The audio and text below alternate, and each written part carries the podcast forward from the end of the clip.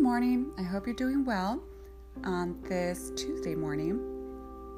I know that we're finally starting to hear some positive things in the news, like reopening, and we're even hearing news that don't have to do with the pandemic. So that is exciting.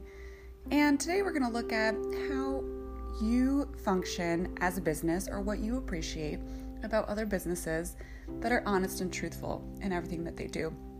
I know I recently received an email from a spa called Home, and they were open and honest and transparent about how they were going to start to run things and how they wanted the cooperation of their customers. This is definitely a time where we are all becoming transparent. We are needing each other in order to move forward. And this is a great thing.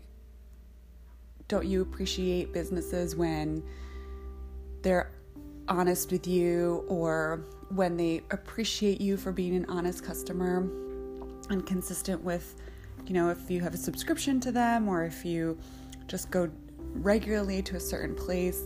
It's really nice when, you know, there's that relationship that goes back and forth. I know traditionally business owners have been shady, or, you know, we look at people who are famous business owners and who have acquired a lot of wealth and we look at them as cheating or whatever. But, you know, when we begin to do things honestly, we start to get a good reputation and begin to see some good things going on around us. So I hope this encourages you today and I hope it gets you thinking what wait, what businesses you want to support that are being open and transparent with you and what you want to do to be more open and honest in your own world and business.